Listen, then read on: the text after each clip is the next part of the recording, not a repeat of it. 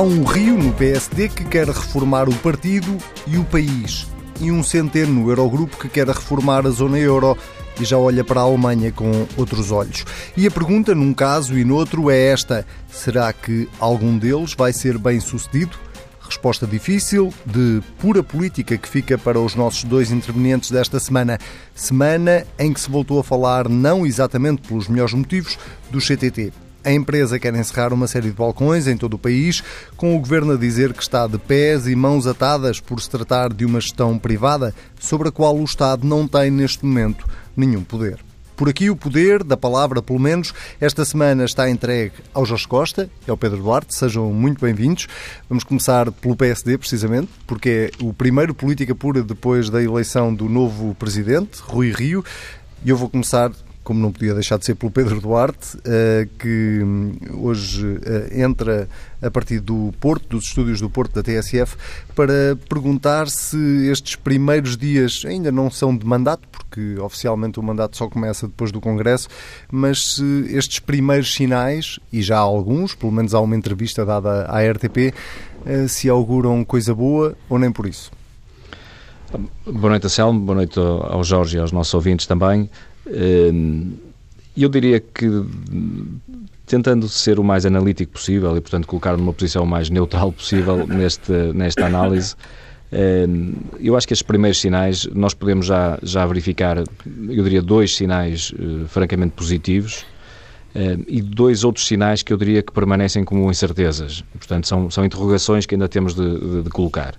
Os dois pontos positivos, eu diria, em primeiro lugar, um, o virar de página no PSD. Eu acho que isso conseguiu de forma quase automática com a eleição de Rui Rio, de, eh, de facto, eh, se ultrapassar uma fase que foi manifestamente difícil na minha ótica para o PSD, depois de ter ganho as eleições há dois anos atrás, eh, não ter conseguido encontrar um registro equilibrado e, eu diria, prospectivo em termos futuros de, de discurso, de mensagem, de agenda política e, portanto, para todos os efeitos, a percepção geral do povo português face ao PSD até há uns dias atrás, portanto, da anterior direção, estava excessivamente colado a uma fase da governação, que foi ainda por cima uma fase extraordinariamente difícil para o país, em que foram tomadas medidas muito complexas.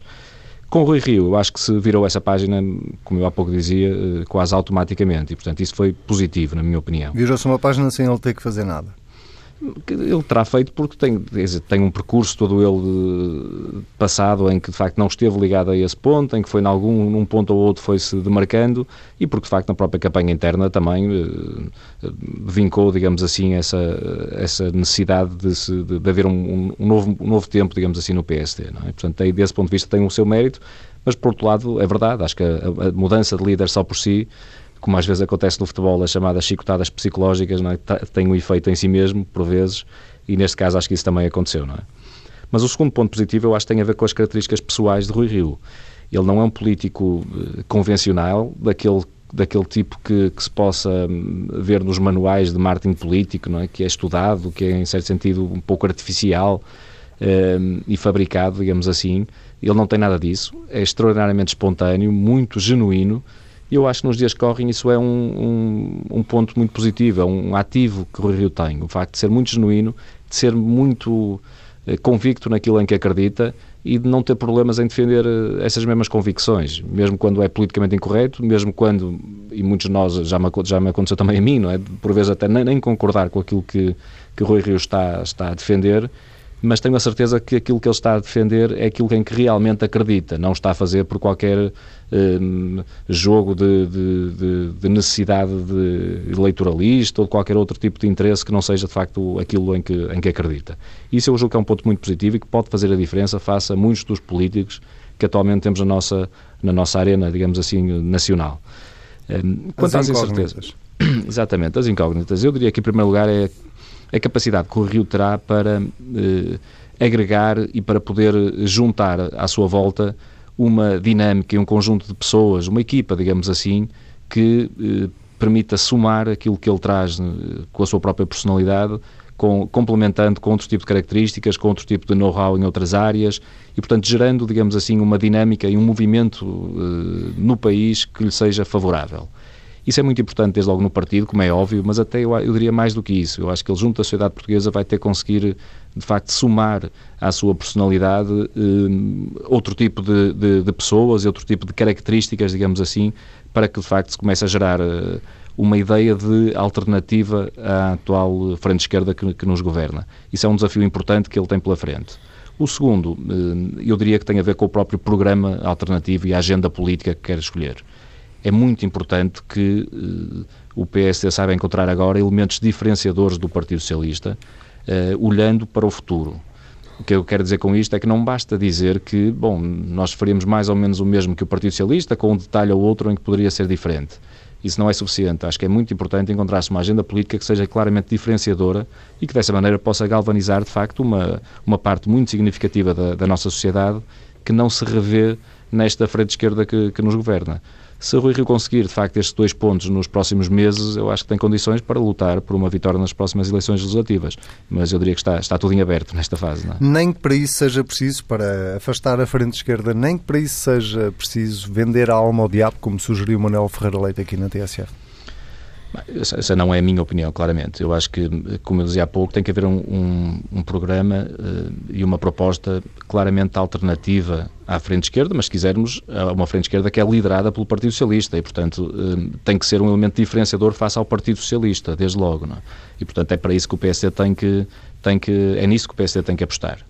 Evidentemente que eu, eh, eu, eu tenho que ser absolutamente uh, genuíno também eu e honesto e eu gosto de uma atitude política de quem, com seriedade, diz que colocará sempre o interesse nacional acima de qualquer interesse partidário.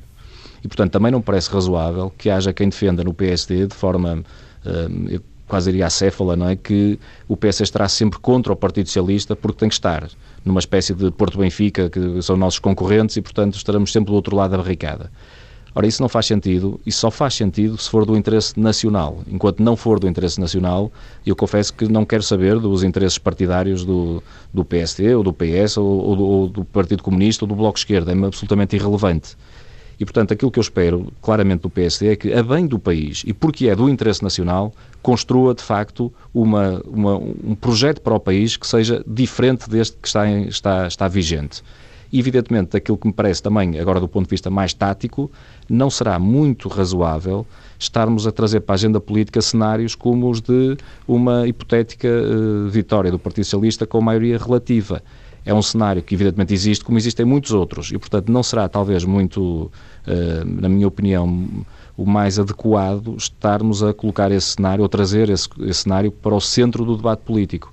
E por uma razão muito simples, porque isso, evidentemente, ao discutir-se estas, estas hipóteses, estamos a, a, a, dar ao Partido Socialista uma centralidade no sistema político que ele verdadeiramente não tem. Aliás, eu diria nesta fase pelo contrário, porque fez uma opção de se colar à extrema-esquerda e, portanto, o centro político tem que ser ocupado pelo, pelo PSD. É o PSD que tem que estar ali, de facto, no centro da vida política não faz sentido trazermos o António Costa para ser o elemento que pivô, digamos assim, do cenário político, pode fazer coligações à direita ou à esquerda em função da sua, do, do, da sua vontade uh, ou do seu interesse. Isso não, não parece muito, muito sensato e muito inteligente do ponto de vista político. O Jorge Costa uh, acredita que este PSD de Rui Rio é mesmo capaz de vender a alma ao diabo para afastar a esquerda do poder? Bem, eh, essa expressão de Manuela Ferreira Leite foi usada eh, não como uma grande originalidade, mas em apoio a declarações que o próprio Rui Rio fez uh, na sequência da sua vitória hum, na, na, na, corrida interna do PSD. E, portanto, é o próprio Rui Rio que abre este cenário de que o Pedro Duarte agora falava, de uma vitória do PS com maioria relativa e vem posicionar o PSD como força supletiva cuja missão seria eh, eh, garantir esse bem maior, que era pôr o PS, o, pôr o PCP e pôr o Bloco de Esquerda fora de qualquer eh, eh, arranjo maioritário que se pudesse pensar para o pós-eleições de 2019. E isto é muito interessante politicamente. Não só que Rui Rio o assuma com tanta franqueza, e aí há que reconhecer a franqueza, e o Pedro Duarte já falou desses, tratos, desses traços de personalidade de, de Rui Rio, e há de facto essa franqueza da parte dele, a posicionar-se como uh, disponível para ser essa força supletiva num caso de maioria relativa do PS, mas sobretudo isto mostra que há um objetivo estratégico aqui, que é exatamente este, uma aliança com o Partido Socialista que permita afastar o Bloco e o PC da esfera de, influ de, influência que hoje têm e, digamos, promover um certo regresso à normalidade de que tantas saudades têm, uma certa direita económica. E como é que o Bloco vai combater isso? É essa direita económica que está a fazer a linha do Rio. Uh, e, e, penso que é muito importante sublinhar isso, porque se gerou um imenso debate à direita sobre uh, uh, o certo ou o errado que seria essa venda da alma ao diabo, essa disponibilidade para um acordo do Bloco Central com o PSD como força secundária. O que, é que, o que, é que, isto representa para as forças, para as diversas forças? Bem, isto é um, um, uma capitulação estratégica do PSD, como se percebe, não é? Portanto, há, há um reconhecimento de, de, uma prioridade. Essa prioridade é satisfazer os setores económicos que estão interessados em recuperar uma agenda que hoje está bloqueada, que hoje está parada, e bem, eh, da privatização, da, da plafonamento da segurança social, da privatização dos transportes, todo o plano que estava desenhado, confirmado no programa de governo do PSD e que foi sustido por força dos acordos realizados à esquerda, retirar esse bloqueio, retirar esse obstáculo e, digamos, recolocar o Partido Socialista na esfera do, do Bloco Central e nos acordos de sempre feitos com o PSD. Foi assim que Sócrates governou, é preciso lembrar, quando teve maioria relativa foi com os votos de, de Pedro Passos Coelho no Parlamento e é só isso que Rui Rio hoje vem colocar novamente como, como possibilidade, dando-se a si próprio a perspectiva de um futuro pós-eleitoral, mesmo em cenário de, de, de, de, derrota. Isto é bom para todos, menos para o PSD. É, é, é bom para o Bloco e para o Partido Comunista, eh, porque demonstra o, o, seu peso político atual e a sua, o seu lugar, ou seja, a, a direita económica, o setor, o setor financeiro, todos aqueles que hoje falam pela boca de Ferreira Leite e de Rui Rio, eh, eh, são a demonstração de que, eh, ao virar da esquina, pode estar um Partido Socialista que faça outra opção, que faça uma opção com Rui Rio e, e portanto, reforçar o, o, campo à esquerda, reforçar o Bloco de Esquerda, reforçar eh, a possibilidade de, de, destas forças continuarem a ter uma voz eh, que conte. É, uma, é, um, é, uma, digamos, é, um, é um discurso que convém às forças de esquerda. É um discurso bom também para o Partido Socialista na disputa com o PSD, porque o Partido Socialista, como diz o Pedro Duarte, fica no centro da disputa política e, e, e o PSD como uma opção. E é bom para o CDS, porque passa a ser a referência à direita, como um projeto político alternativo e não como uma força de aliança com o PS, e, portanto, todos aqui ganham um perfil elevado, exceto o PSD, que fica como uh, esse parceiro de ocasião.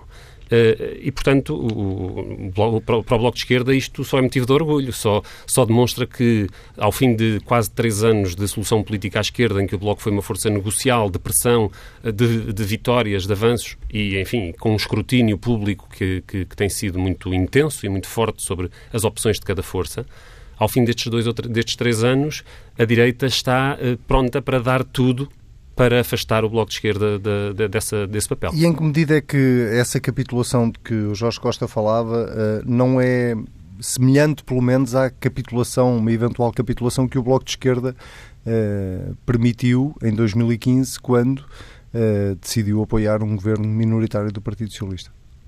Não, não há nenhuma capitulação, há um acordo político feito sobre um conjunto de matérias. Uh, do, Mas porquê que, se o PSD fiz, porquê que se o PSD fizer um acordo político com o PS é uma capitulação e o Bloco de Esquerda fazer um acordo com o PS não é uma capitulação? Porque o Bloco de Esquerda, no momento em que teve o seu melhor resultado de sempre, teve 10% dos votos. E aquilo que estava ao seu alcance fazer era não uh, colocar-se uh, em termos de alternativa, depois das eleições, claro que antes das eleições se apresentou como uma alternativa uh, programática e depois das eleições, com base nesse programa, foi procurar uma solução que permitisse parar a austeridade e afastar a direita do poder. Não vendeu a alma nenhum diabo, simplesmente usou a força que tinha para impor alterações a um programa do Partido, do Partido Socialista. Ora, não é isso que o, partido, que, o partido, que o PSD diz querer ser. O PSD não é um partido que tenha tido 10% em nenhuma eleição desde que há democracia em Portugal. É um partido que tem eh, a aspiração a ser a primeira força e até foi a mais votada nas últimas eleições, embora sem maioria para governar. E esse eh, eh, que, que, o, que o partido com mais deputados na Assembleia da República possa aparecer oferecendo-se para ser a força supletiva, complementar e de apoio do, do, do, do partido seu direto concorrente, demonstra bem como hoje a política está transformada, como as alterações que o país sofreu para, para melhor e, e, a forma, e, a forma, e a subalternidade que a direita hoje tem na, na, no cenário político. Eh, só, só para perceber aqui uma coisa, a, a ideia que tem sido muitas vezes vendida de que o cimento que unia a geringonça era mais do que o PSD, era Pedro Passos Coelho, é uma ideia errada, no entender de Jorge Costa, ou seja, não é tanto, não era tanta figura de Pedro Passos Coelho que que unia os partidos mais à esquerda era, sobretudo, o afastar o PSD e a direita do poder? É indiferente ser Pedro Passos Coelho? Não, houve uma negociação intensíssima entre os vários partidos sobre os conteúdos do, do acordo que foi feito uh, em 2015 se a intenção fosse apenas afastar Pedro Passos Coelho, ter-se viabilizado o governo do Partido Socialista sem mais, uh, sem mais uh, exigências. Não é? Pelo contrário, o que os partidos fizeram, o Bloco de Esquerda empenhou-se muito diretamente nisso e até optou, coisa que o Partido Comunista na altura não fez, optou por ter um acordo com muita uh, definição programática, com muita explicitação das metas e dos objetivos e das medidas em concreto. Foi, essas, foi essa definição, foi esse, foi esse conteúdo muito claramente enunciado antes que nos permitiu uh, e que justificou a, a, a, realização daqueles acordos. Pedro Duarte, eu imagino que queira dizer também alguma coisa ainda sobre este assunto, mas deixe-me tentar avançar um bocadinho neste tema só para lhe perguntar uma outra coisa, que é uh, como é que acompanha ou, ou que visão é que tem sobre esta discussão dentro do PSD neste momento em relação à direção da bancada uh, do partido, sobre se Hugo Soares deve ou não deve colocar o lugar à disposição, uh, se Rui Rio deve ou não deve manter a confiança em Hugo Soares. Uh, o que é que lhe parece toda esta discussão? Acho que, que devemos ser prudentes nesta fase, até do ponto de vista do, dos comentários e das análises. Isso vale para essa questão do grupo parlamentar, como vale para outras opções mais estratégicas do PSD porque o, o, novo presidente eleito, Rui Rio, tem sido relativamente cauteloso nas afirmações que tem, tem proferido, uh, quer durante a campanha, quer depois disso, em que de facto só, só deu uma, uma, uma, curta entrevista depois disso, e eu vejo de facto muita especulação a ser e muitas conclusões e deduções uh, que me parecem talvez precipitadas nesta fase. Face ao grupo parlamentar, eu julgo que a circunstância uh, é relativamente similar. Não fará muito sentido. Eu acho que tem que haver bom senso, evidentemente, de ambas as partes e sentido de, de, de unidade. E eu estou eh, claramente convencido que tal vai acontecer. Daquilo que eu conheço do, do PSD, eu estou afastado da vida partidária já há alguns anos, mas, mas continuo a acompanhar como observador e, e, e julgo que ser ainda relativamente conhecedor do que se passa uh, na cultura, digamos assim, dentro do partido eu acho que não vai ser aceitável que não esteja, não esteja toda a gente a remar no mesmo sentido dentro do mesmo barco. Evidentemente, uns estarão, se calhar, numa posição do barco mais preponderante, outros numa posição mais acessória, mas toda a gente terá que estar dentro do mesmo barco. E neste caso muito concreto, eu acho que a situação é relativamente simples. Acho que não fará muito sentido que o líder parlamentar ponha o seu lugar à disposição do Presidente do Partido, porque do ponto de vista formal, do ponto de vista institucional, digamos assim, isso seria uma perversão do, do, do, do que está previsto nas regras internas do partido. Portanto, quem elege o líder parlamentar são os deputados, não, não é alguém de fora de, do, do grupo parlamentar mas também não faz qualquer sentido que haja um, um, presidente do grupo parlamentar que não esteja absolutamente alinhado do ponto de vista estratégico, do ponto de vista tático, com a direção nacional do, do PSD. E, portanto, a partir disso, as pessoas são adultas, são uh, sensatas e, portanto, eu acho que vão conseguir con conversar e vão perceber que se eventualmente houver uma uh, comunhão de perspectivas e de, de e de, de, posturas e de, de, objetivos e de metodologias, etc., em que se possa trabalhar conjuntamente, acho que faz sentido uh, permanecer a direção do grupo parlamentar, que está eleita, legitimamente eleita. Se eventualmente tal não se verificar na plenitude, acho que o que tem de haver é, evidentemente, um sentido construtivo e, nesse sentido, dar-se lugar a outros, eh, não obstaculizando nem criando problemas a quem tenha que assumir esta responsabilidade. Muito bem. Uh, presumo que possamos mudar então de assunto para outro dos temas eh, que marca esta semana. Mário Centeno, já oficialmente presidente do Eurogrupo, deu uma entrevista, não só foi à Alemanha, como deu uma entrevista a um jornal alemão, um, onde basicamente uh, aponta como meta para este mandato uh, reformar uh, a zona euro, não é coisa pouca, uh, e admitiu que olha hoje em dia para a Alemanha com outros olhos, ou que acha que a Alemanha mudou um pouco de perspectiva com a mudança de governo e com a mudança de ministros das Finanças. A minha pergunta, Jorge Costa, é muito simples, que é partilha deste otimismo de Mário Centeno? Bom, é mais uma entrevista otimista no quadro europeu. Não, Mário Centeno é hoje o presidente do Eurogrupo, é mais uma das figuras que nos vem prometer a cada semana que passar eh, como as outras que prometeram a cada semana que passou, eh, uma reforma do euro, do, do, do, da, da moeda única, da zona euro, uh, dizendo sempre que ficar tudo como está é que não pode ser, mas o facto é que tudo fica sempre como está desde há vários anos que este diagnóstico está feito e nada, em termos da reforma das instituições europeias e da moeda única em particular, eh, avançou. E, pelo contrário, os sinais que temos são todos bastante preocupantes, ou, ou por pela, uh, por, por, pela natureza estratosférica de algumas das propostas que vêm aparecendo. É o caso das que vêm do governo francês, de uma Assembleia Constituinte que não se sabe de, para, com, com que com que objetivo, que necessitaria de um consenso absoluto entre todos os países da Europa para se realizar e esse consenso está tudo menos à vista, até aquelas que, não sendo desse desse âmbito eh, são eh, totalmente obscuras no seu conteúdo. A entrevista de Mário Centeno é totalmente obscura do ponto de vista do conteúdo, não há nenhum avanço sobre aquilo que poss possam ser os contornos de, de, uma mudança da política no euro. Pelo contrário, aquilo que se sabe no que respeita à, à, à, à perspectiva de um novo governo de coligação entre a direita e, a, e, o, e o, Partido Socialista na Alemanha, um, é que uh, uh, o programa económico, digamos assim, que o, o, o SPD, o Martin Schulz, uh, tinha preparado para as negociações com Angela Merkel, é um programa trabalhado nos grandes grupos de reflexão da social-democracia europeia, o, a Fundação Bertelsmann e a Fundação Jacques Delors, e que esse estudo, soube-se agora, já passou pela chancela do, do, do, anterior Ministro das Finanças, Wolfgang Schäuble, que se pronunciou favoravelmente àquelas medidas. E, portanto, estamos no circuito fechado, Schäuble sempre ao comando, sempre o aval da linha dura alemã a cada medida, a cada medida, a cada, a cada linha de política que é concebível para as alterações na Europa. E, portanto, as perspectivas são de uma grande estagnação nestas alterações, sendo certo que se adensam os, os fatores de, de, de, incerteza, seja do ponto de vista dos, de, do sistema financeiro internacional, na China a bolha especulativa, em Itália a crise dos bancos que, fica, que está a larvar e que permanece.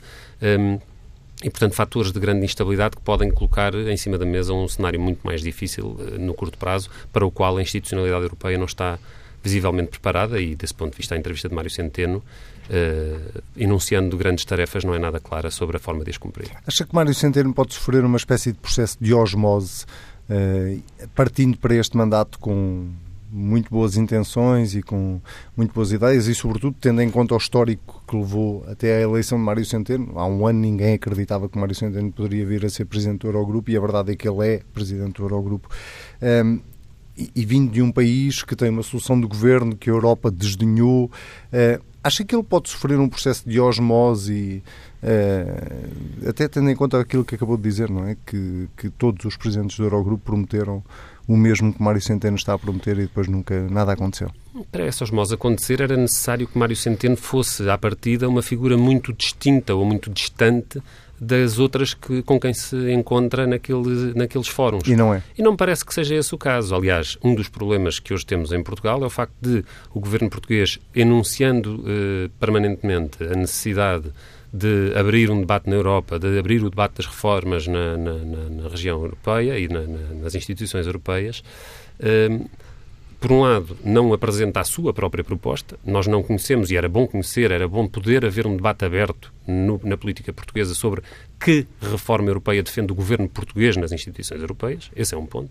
E, por outro lado, oscila entre isso, essa obscuridade, e, por outro lado, um ceticismo absoluto que é a resposta que tem dado ao Bloco de Esquerda sobre a questão da dívida. O Partido Socialista eh, assinou um, relatório conjunto com o Bloco de Esquerda sobre um modelo possível para uma renegociação da dívida, mas quando é confrontado no Parlamento sobre quando vamos pegar neste relatório, quando é que o Governo faz dele um instrumento para abrir a questão da renegociação da dívida no plano europeu, a resposta de, de António Costa é muito, muito franca e frontal. Não há qualquer perspectiva para essa renegociação. Acha que o Governo está está. O Governo está a empatar essa questão? Acho que a Europa está a empatar.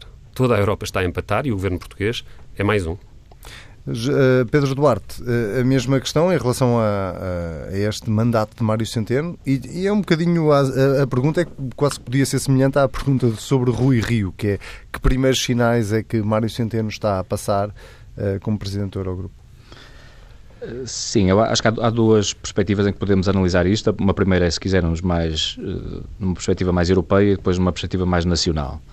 Eu, do ponto de vista europeu, eu queria dizer que, não, ou melhor, eu partilho da opinião do Jorge Costa que faça alguma frustração da resposta europeia para o, a, a, chamada crise das dívidas soberanas que tivemos desde 2010, 2011, uh, um pouco por toda a Europa, ou pelo menos no sul da Europa, pelo menos. Uh, mas eu já não, não, partilho do seu pessimismo face aos tempos que estamos a viver agora. Eu, com sinceridade, acho que o, as luzes que vemos pela frente são bastante mais brilhantes do que aquelas que tivemos no, no passado. Isso deve-se por quatro ou cinco razões muito objetivas. O primeiro é por termos, e já tem alguns anos, mas é por termos Mário Draghi no, no Banco Central Europeu. O segundo ponto é porque a situação económica global é hoje muitíssimo favorável e muitíssimo positiva, é? e portanto isso tudo muda. Uh, em terceiro lugar, porque o, o, plano da Comissão Juncker é um plano de facto ambicioso e que uh, tem sido só um plano de facto, mas a verdade é que tem feito o seu caminho e isso foi importante haver essa, essa posição muito clara por parte da, da atual Comissão Europeia. E depois dois, dois fatores mais, eh, eh, eu diria duas variáveis mais conjunturais em alguns países, mas são países-chave, eh, como é o caso da França e da Alemanha, em que com a eleição de, de Macron na França e com a atual situação política na Alemanha, em que Merkel estará, julgo que é mais ou menos claro, estará no seu último mandato enquanto chanceler e que está de facto a negociar com o SPD uma, uma coligação de governo, eu julgo que estão criadas as condições para finalmente a Europa poder eh, concretizar algumas das ideias que tem vindo a defender. E por isso eu acho que este mandato de Mário Centeno pode de facto ser um mandato que vai culminar este processo, nomeadamente não é de uma forma muito, eh, de facto, muito ambiciosa talvez, mas há alguns pontos, nomeadamente eu acho que há três pontos eh, que têm a ver com a união bancária, desde logo a garantia de, de, de depósitos, pelo menos essa parte, esse, pelo menos esse, esse pilar da, da, da união bancária. Depois, a, a, o chamado Fundo Monetário Europeu, de haver um fundo próprio, de facto, previsto na Europa para, para mecanismos de, de, de salvaguarda e até de resgate. E, em terceiro lugar, haver um orçamento próprio, que se calhar vai ser muito reduzido no início, e, portanto, não sabemos que montantes é que estamos a falar, mas o facto de haver um orçamento próprio na zona euro já é um sinal positivo. O irónico de tudo isto é que isto são propostas, e um dia, quando a história se fizer, são propostas que foram defendidas originalmente por Passos Coelho no, no, no, nos fóruns europeus. E, portanto, fez o seu caminho, demorou e provavelmente será uh, Mário Centeno a liderar o Eurogrupo que vai concretizar, digamos assim, estas três, estes três grandes eixos da, da, da chamada reforma da União Económica e Monetária. Não é? Isto não deixa de ser, em certo sentido, irónico, mas eu acho que é positivo para, para a Europa. Não é? Mas há, há uma outra, o outro ângulo de, de, de, análise que pode ser visto que tem, tem mais a ver com a política nacional.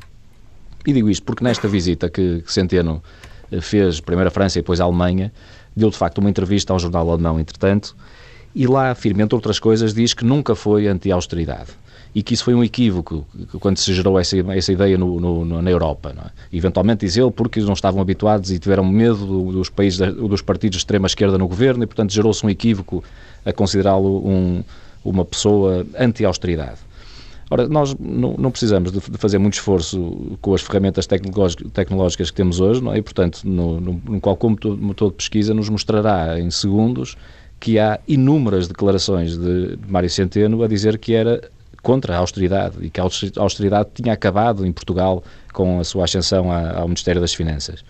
E, portanto, há qualquer coisa aqui que não, não bate certo. Ou, de facto, Mário Centeno se converteu a uma linha dura europeia que, que desprezava anteriormente, ou então, talvez ainda mais grave, eh, está a adotar uma atitude de fazer um discurso lá fora, fazer outro discurso cá dentro, eh, tentando aqui agradar de facto aos partidos da extrema-esquerda, mantendo-os nesta posição eh, um bocadinho equívoca que todos temos visto, não é? Que por um lado apoia o governo, mas por outro lado não apoia o governo, não é? Dependendo dos dias da semana. Ehm, e, e, de facto, tentando uh, ir com algum calculismo, algum taticismo, tentando iludindo tudo e todos sem ter uma, uma postura muito clara e um caminho e um rumo muito, muito definido.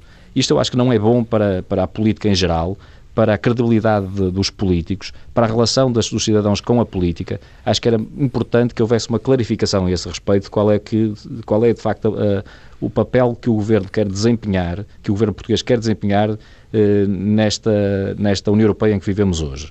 Porque ter um discurso cá dentro e outro lá fora nunca deu, acaba sempre por dar mau resultado. E se por acaso se concretizar uh, a ideia, eu espero que não, mas, mas, mas, a análise não, não, é, não é nada descabida, que o Jorge Costa aqui faz, de facto termos perigos hoje em dia que estão aí a decorrer, desde a da, da bolha chinesa ao caso da, da banca italiana e outros perigos que podem surgir a todo momento. Se por acaso isso se verificar e se a situação económica internacional se deteriorar, eu acho que nós rapidamente vamos perceber que isto é um castelo de, de areia não é que vai facilmente desboronar-se também este, no, no, nosso país. E isso com, com, com consequências eu, extraordinariamente graves, que espero que não se verifiquem, não? É? porque nós, infelizmente, não estamos nestes anos em que a situação económica internacional é favorável, não estamos a preparar-nos para, para, para o futuro e, nomeadamente, para circunstâncias menos, menos positivas que, infelizmente, um dia surgirão. Nós vamos ter que avançar para o, para o último tema, mas não resisto a perguntar ao Jorge Costa se alguma vez viveu iludido em relação à posição de Mário Centeno, já que é aqui o, o legítimo representante uh, da, da, atual solução do governo. Uh, tanto quanto me apercebo, o Bloco de Esquerda uh, sempre achou que Mário Centeno defendia mais a austeridade do que aquela que o Bloco de Esquerda defende. Não, que há muito pouco por onde achar, não é? Está tudo escrito e tudo publicado. O programa macroeconómico do Partido Socialista uh, estava uh, definido. O programa eleitoral do Partido Socialista era claríssimo. E não está, nem no programa macroeconómico, nem no programa eleitoral, o conjunto de medidas que foi introduzido na, sequência das negociações feitas com os partidos à esquerda. Não estava o fim dos, dos cortes na função pública, não estava o aumento do salário mínimo, não estava o, o, a reposição dos uh, feriados, uh, não estava, isso sim, o congelamento das pensões, com perda real do valor das pensões a partir desse congelamento que estava no programa do Partido Socialista e no, no quadro macroeconómico. E, portanto, foi essa austeridade que Mário Centeno defendeu na, antes das eleições, e já o conhecemos há algum tempo, uh, que foi removida do programa do Governo por efeito dos acordos feitos com o Partido Portanto, o Bloco de Esquerda e o Partido Comunista Portanto, reconverteram. Nós, não somos, nós não descobrimos agora, com a entrevista... Não, não descobrimos nesta entrevista uh, ao jornal alemão ao Andesblatt que, que, que Mário Centeno não é um político anti-austeridade. Muito bem, vamos ao último tema, até porque ele tem dado que falar e provavelmente vai continuar a dar que falar, tem a ver com o CTT e com a decisão da administração de encerrar um conjunto de balcões um pouco por todo o país. A ideia neste Política Pura não é discutir eh, apenas a questão do CTT, mas discutir eh, eh, a decisão política ou as decisões políticas que têm sido tomadas nos últimos anos de privatizar, nos casos, concessionar noutros, que é o caso do CTT, algumas empresas que estavam na esfera pública. Eu vou começar pelo Jorge Costa para acabar com o Pedro Duarte para lhe perguntar se esta decisão, no caso do CTT, em seu entender, se o Governo tem algum, alguma capacidade neste momento de combater esta decisão de alguma forma ou se o Primeiro-Ministro de facto está de pés e mãos atadas. Tem, o Governo tem recursos e tem recursos legais para, para ativar, que estão até inclusivamente previstos na, na, no, nos termos da concessão que foi feita. Tais como? Existe um, a concessão prevê obrigações de serviço público e estão identificadas hoje pelo regulador incumprimentos em massa, são 5 em 11 dos indicadores de qualidade previstos na, na concessão, que não estão a ser cumpridos.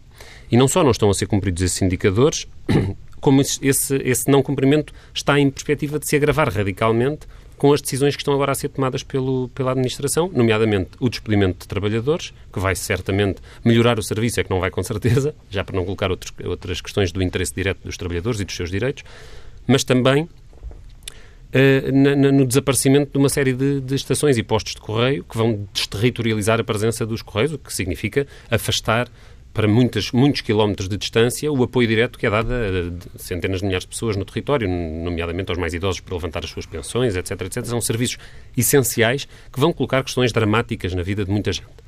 Ora, este incumprimento das obrigações de serviço público justifica e permite que seja tomada a iniciativa por parte do Estado e do regulador, nomeadamente uma notificação formal para rescisão por incumprimento. Isso é o, o ponto neste momento. O Estado tem que dar o passo de Uh, iniciar o processo de rescisão, que começa naturalmente por essa notificação. E, portanto, deve ser dada nota a, uh, aos, aos, donos privados dos Correios de que esta, este incumprimento é registado e que dará origem, uh, nos prazos que a própria Constituição prevê, à rescisão. E se o Governo não o fizer, o que é que o Bloco faz? O Bloco vai, vai continuar a defender esta posição. Nós não, não alteramos a nossa posição em função da, da, da, ação ou da inação do Governo. Estaremos aqui para dizer o que deve ser feito e para uh, criticar um Governo que se recusa a fazer o que é evidente e que o próprio Governo e o próprio Partido Socialista reconhecem ser necessário. Ou seja, todo, toda a situação crítica dos Correios que estão em desagregação uh, está perfeitamente identificada e eh, enunciada pela própria parte do Governo. E, portanto, nós não aceitamos, nem o país pode aceitar, que um Governo consciente de que está a ser destruído o serviço, o serviço postal, de que as obrigações de serviço público contratadas não estão a ser cumpridas, que esse Governo diga não podemos fazer nada. Acresce ainda, só para terminar, que a par desta demolição, os, os administradores privados dos Correios têm tido uma política de descapitalização da empresa. Uh, o CTT tem sistematicamente vindo a distribuir uh, dividendos aos acionistas acima dos lucros da própria empresa. Isto significa um, uma degradação da condição financeira dos Correios, da capacidade de investimento, da capacidade de modernização, de inovação e, portanto, é o caso evidente da destruição de uma empresa que era rentável e que era funcional, que era até um exemplo em termos internacionais do ponto de vista da eficácia de um serviço público postal, a destruição dessa empresa por efeito da privatização. Pedro Duarte, é caso para tanto para avançar com essa notificação uh, da rescisão por incumprimento? Eh, eu não tenho informação nem dados suficientes para chegar a essa conclusão, eh, confesso, mas do ponto de vista dos princípios, e aí posso pronunciar-me, eh, devo dizer o seguinte, que eu não, não tenho uma visão tão estatista, digamos assim, como tem o Jorge Costa, portanto temos essa diferença ideológica, contudo, eu acredito numa gestão privada e não atribuo os problemas da, da empresa pela, pela sua privatização. Acho que são problemas que a empresa de facto está a ter e que decorrem num conjunto de fatores. Alguns deles são mais ou menos evidentes para todos nós, por perceber que o mundo mudou, que as dinâmicas até dos serviços postais e tantos outros mudaram radicalmente e, portanto, é uma empresa que necessitaria sempre, em qualquer circunstância, de uma grande reconfiguração de, de, do seu objeto, de, dos seus processos, no fundo, toda a sua atividade. E isso comportaria riscos, como é evidente. Aparentemente ali não estará a correr pelo melhor, em algumas áreas, pelo menos, e dos sinais que vamos tendo, o serviço público em causa, que tinha, tem que ser assegurado, também, também não estará a ser cumprido na, na plenitude. E é isso que eu queria dizer, que apesar de eu não ter essa visão estatista, eu acho que o Estado tem de desempenhar um papel muito decisivo e preponderante. O serviço postal ainda é considerado um serviço público. E um serviço público essencial, em muitos casos, pelo menos para uma, uma fatia importante da nossa, da nossa sociedade que não pode ser excluída nem deixada para trás. E, nesse sentido, o Estado tem, de facto, de atuar enquanto órgão ou enquanto entidade reguladora, se quisermos, desse mesmo serviço. Não tem que gerir a empresa, na minha ótica, teoricamente não tem que o fazer, mas tem que ser muito forte e muito determinado na regulação do serviço. E isso aparentemente não aconteceu nos últimos anos. Eu vi declarações de membros do novos membros da Anacom que fizeram uma, uma crítica à própria Anacom, enquanto entidade reguladora, que não terá nos últimos anos também cumprido devidamente o seu papel, nomeadamente do ponto de vista preventivo, de atuar eh, antes de, do problema chegar ao ponto a que chegou atualmente. E, portanto, eu acho que aqui, eh, mais do que estarmos a apontar o dedo, talvez, a, a, a determinado tipo de atitudes de gestão privada por si só, eu acho que também vale a pena olhar para, se, para o lado público e perceber se o lado público cumpriu o seu papel. Acho que talvez não o tenha feito nos últimos tempos, mas é, vai sempre a tempo de o fazer. Eu não sei se de uma forma tão radical, acho que, que, que talvez seja precipitado desse ponto de vista, nomeadamente dadas falhas ocorridas no passado pela própria entidade reguladora. Eh, talvez seja excessivo caminhar já para uma rescisão de, de, de, de, do contrato de concessão, mas acho que há evidentemente muitos pontos intermédios que podem ser, uh, pode-se agir desde já e não faz sentido ficarmos de braços cruzados ou o Estado considerar-se de mãos atadas não é, por, numa circunstância como estas. É o que faltava. É um serviço público que está em causa e, portanto, o Estado tem sempre de ter a última palavra. Muito bem, Pedro Duarte, Jorge Costa, muito obrigado. Foi um prazer rever-vos e voltar a ouvir-vos. Na próxima semana estará de volta a Judite Nunes e Souza para moderar mais um Política Pura. Já sabe, quanto a si, se quiser voltar a ouvir, ouvir, é só ir a tsf.pt. Política Pura regressa daqui uma semana.